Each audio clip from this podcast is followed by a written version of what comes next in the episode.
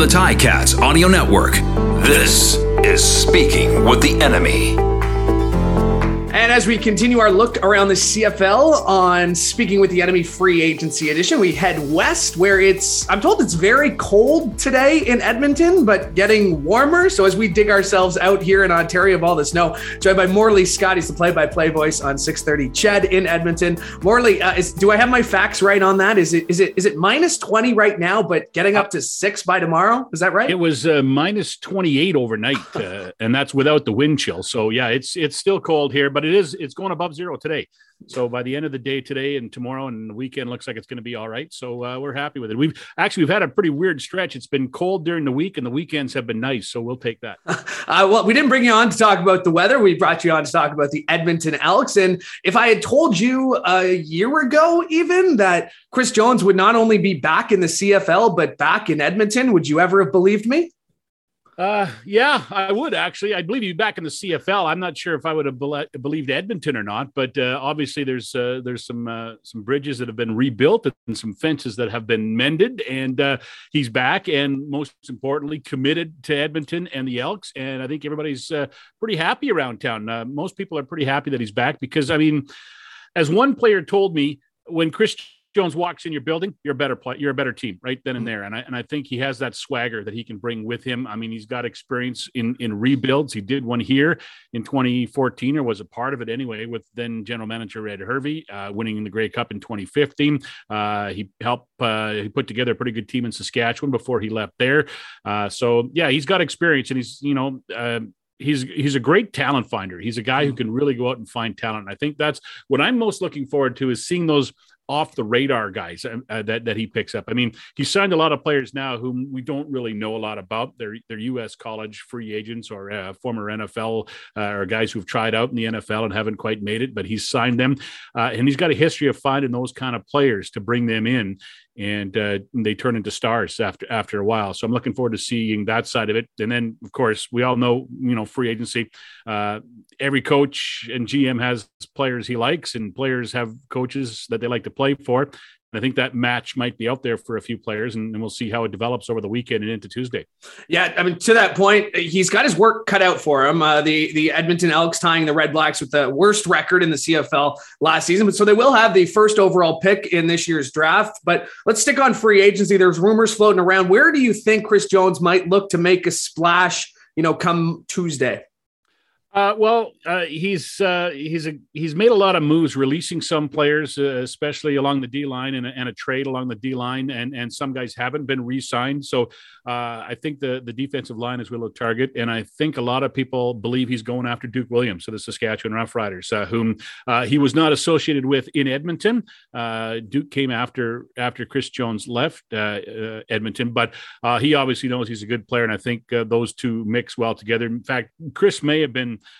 instrumental in getting him on their neg list. I'm not sure back in the hmm. day when he was here before, but uh, that's that's the one guy that everyone believes that that he's going after uh, in free agency. We'll have to see how the rest of it shakes down. But the right now the, they have Derel Walker and Greg Ellingson who are both free agents, so I'm not sure if they're going to be back. Um, and uh, Jones has to go up and, and kind of get that marquee receiver. And right now everyone believes it's Duke Williams. You mentioned the, the the the skills of Chris Jones in terms of talent evaluation. If he's looking at this team like as it's currently constructed are, are there pieces that you think are, are untouchable or just, is chris jones coming in here and saying hey you know they've they've paid me to do this job and and i don't care what what your your resume says uh you, you could be out of here you just described Chris Jones in a nutshell right there. And, and, he said it. He said every position is being evaluated and every player will come to camp fighting for his job. I think the only position that I would say right now is untouchable will be at running back, where uh, Jones has gone out and re-signed James Wilder Jr., who's uh, you know already had his first shot and uh, said he'll be fully vaxxed by the time he gets to training camp. He and his family. So um, that to me is the only position that is solidified right now is that running back spot with uh, with JWJ. Other than that everything's up in the air. I mean, everything's up in the air. There could be there could be a, a vast amount of changes from the starting lineup last year to this year, especially. Uh, well, I was going to say especially on defense, but I mean offense is in the same situation. Special teams as well uh, are going to have a lot of new faces on it too. So yeah, it's it's going to be a different looking team in green and gold this year. Is there a, there's there's that rumor floating around that Ottawa and Edmonton are are both very interested in the services of Jeremiah Masoli. Is there a buzz? I mean, Masoli started his CFL career with the Elks back in 2013. How is that kind of playing out among the fan base right now? I, I, think the fan base, you know, they were anxious to see Nick Arbuckle last year and never got a chance to see him after he was acquired. He just basically practiced with the team and did not play a game. I think they're anxious to see him. But I mean, Jeremiah Masoli, he's he's got the swagger. I mean, he's a, he's an MOP uh, nominee uh, for the Eastern Conference a couple of years ago. He's obviously recovered from the knee injury. Uh, had a pretty good finish to the season uh, when he came in and played at the end. And and I, and he's a really good quarterback. And and he's uh, you know he's multifaceted too. He's not just a throwing guy. He can he can run a little bit as well. So um, I, I think there there'd be some interest in him in the fan base. I, I, don't think anyone would be upset if they went out and signed Jeremiah Masoli.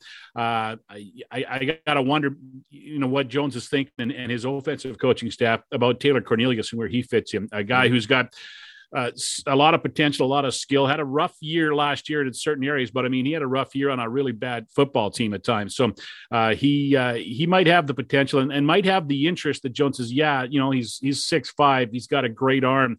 He might be the guy they want to work with and kind of kind of mold a little bit, but we'll see. And and Nick Arbuckle is a bit of a question mark too a guy who had a really good run in Calgary in 2019 when he when he mm-hmm. filled in for Bo Levi Mitchell, and that made him the the hottest prospect at quarterback. But since then, he hasn't been able to to turn the page and, and, and move forward like I think a lot of people thought he would, especially in Toronto with with Ryan Dinwiddie as his coach. It didn't it didn't materialize, and they chose to go with McLeod Bethel Thompson over him and traded him here, so where he never got a chance to play. Like I said, so he hasn't played a lot and he hasn't got a chance to prove himself. And and I'm interested to see how he works out as well. Uh, the Elks have signed him; he is under contract for next year. So uh, and is as is Taylor Cornelius. So uh, those are the guys that I think that right now are at the top of the depth chart, but that could all change on Tuesday at uh, at noon Eastern time, right? Yeah, it should be very fun to watch. You mentioned Duke Williams as a name. Is there somebody else you think, or is there a certain position? You mentioned DN. Is there like there are a lot of names floating around, a lot of guys still yet to be signed, uh, and especially with the Elks, you know, new you know, president, you know, after last season, you want to get right back in there. You want the fans to get excited about this team again. Do you think that's kind of part of the thinking that, you know, if we can bring in a couple of big name guys, we can get back to winning ways sooner rather than later? I think so. I, I, you know, Jones has a history of being able to turn it around rather quickly. I mean, he took a four and 14 team from 2013 when he came to Edmonton and uh, turned them into a 12 win team in 14 and then a 14 win team in 15 and the Grey Cup. Uh, it was a little slower in Saskatchewan. He had a rough year his first year, but after after his first year, they were a pretty good team in year two and three. So, and and you know, it was mostly kind of his team in in the year after he left as well, and they had a pretty good team that season also with Craig Dickenson in charge. So.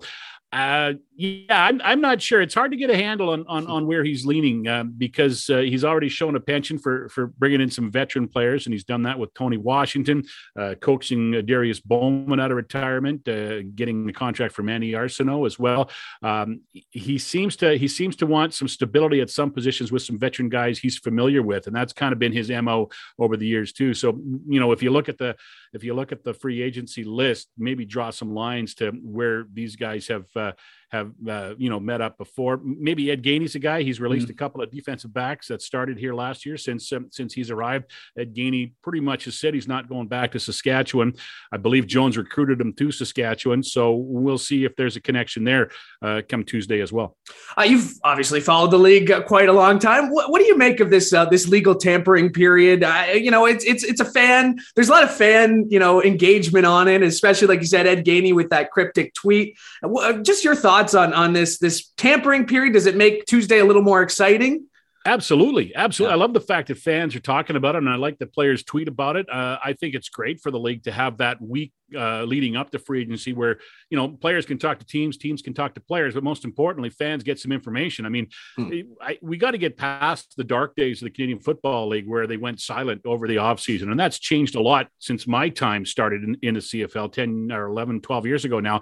But uh, it's it's got to become like the NFL in my mind in Canada, like more more round the clock coverage, round the calendar coverage, because uh, it just goes away too much during uh, mm-hmm. during the off season. And I think this is a good step in the right direction to make sure that people talk about the Canadian Football League. And uh, it's just comical that they have to call it legal tampering. You know, just read into that what you might. But yeah. now it, it's you know everything I said to you last week still stands, but this yeah. week I'm allowed to tell it to you. it's it's funny because even the players that I've talked to, you know, it's like oh you know you were so close to free agency, and they're like well you know with the tampering period open, and it's just it's just a funny word that uh, just back to kind of the from the top down when it comes to this Elks team. Uh, fresh start. Is that kind of the mindset right now? Is that wiping this slate clean and that, you know, how do they get that city more excited about the Elks uh, in 2022? Yeah that is the goal for sure. There has been, uh, there's no doubt about it. There's been a disconnect between the fan base and his franchise over the last couple of years. Part of that was due to COVID and the fact that you really can't get out in the community. Uh, but part of that was done because of the way things were handled to a certain extent, mm. you know, and, and fans were upset about, you know, the new mobile ticketing. Uh, the, the LRT uh, went down here going to the stadium. That's not the Elks fault, mm. but it's their problem. And they've had to deal with it and they get the complaints about it. Uh, you know, there's just been so many things that have have just kind of gnawed at the fan base. And now they got to a point near the end of last season where they're just fed up with it and, and they just wanted wholesale changes and they got it. Uh, credit to uh, the elks board of directors for listening to the fans. Uh, i mean you can't take direction from the fans all the time, right? Yeah. Um, or you'd be firing a coach every time he missed the playoffs, right? Uh, or or lost a game. Yeah. But uh, credit to them, this was a time they had to listen, and they did. So credit to them for doing that. Uh, they've made some moves. Uh, i have been so impressed with the new president so far, uh, Victor Cui. He has come in and uh, he's just engaging the fans. I mean, he gets on Twitter and he and he just he's trolling the fans. He's looking for fans and he's talking to them and he's starting conversations about the Elks on Twitter and I mean trolling in a good way when yeah. I say that. um, uh, he, he, he's just been very active already. He's only been on the job for just a uh, well officially just since the start of the month, but he's been in town and, and, has been appointed the job for for almost two weeks now. So, but he's been he's been very active. He's, he's done a lot of interviews, uh, and I, I so often see him seeing a comment on Twitter and reaching out to that fan and and having a conversation with them, whether they be a fan or possibly an, an alumni player. And the mm-hmm. conversation mm-hmm. often ends for him with uh, "DM me, we'll talk about this." And so he's very open to listening to the fans. As, as he said, he hasn't looked under the hood yet at everything, mm. but that's coming. And, and there's going to be a full forensic investigation into the franchise, I think, done by him to make sure that, you know, things are running the way he wants them to run moving forward. But so far, he's been a breath of fresh air as mm. far as, uh, especially dealing with the fan base, because that's where the work has to be done. And, and that is his job more so than the coach and the GM and the players because you know they're not around right now. When the season comes, maybe that changes a little bit. But but right now it's Victor Cui's job, and uh, he's he's doing really well at it. He's really getting involved. And and I, one thing I noticed is a lot of fans are saying. I looked up the new president on Twitter and I found out he's already following me. So he's been back in Edmonton and he's been watching from uh, from afar and and he says he's been taking notes uh, because he knew that he was going to get another opportunity at some point to apply for this job. And uh, he's been taking notes and, and he's ready to, to, to move in and, uh, and really try and make a difference. And, and we'll see how long it takes. It's not an easy fix, that's for sure, because you got to get the trust back of a lot of people. The fans yeah you know, the attendance here last couple of home games it was a bad team. It was cold, but the attendance was atrocious, atrocious uh, for the last couple of games, and it's just uh, it's just something that this franchise is not used to, and we have to get back get it back to where it was in years past. Well, it's never a dull moment when Chris Jones is around, so it should make for a, a very exciting 2022 season. Morley, uh, great to check in with you. Thanks for doing this. Appreciate it. Anytime, Louis. Appreciate it.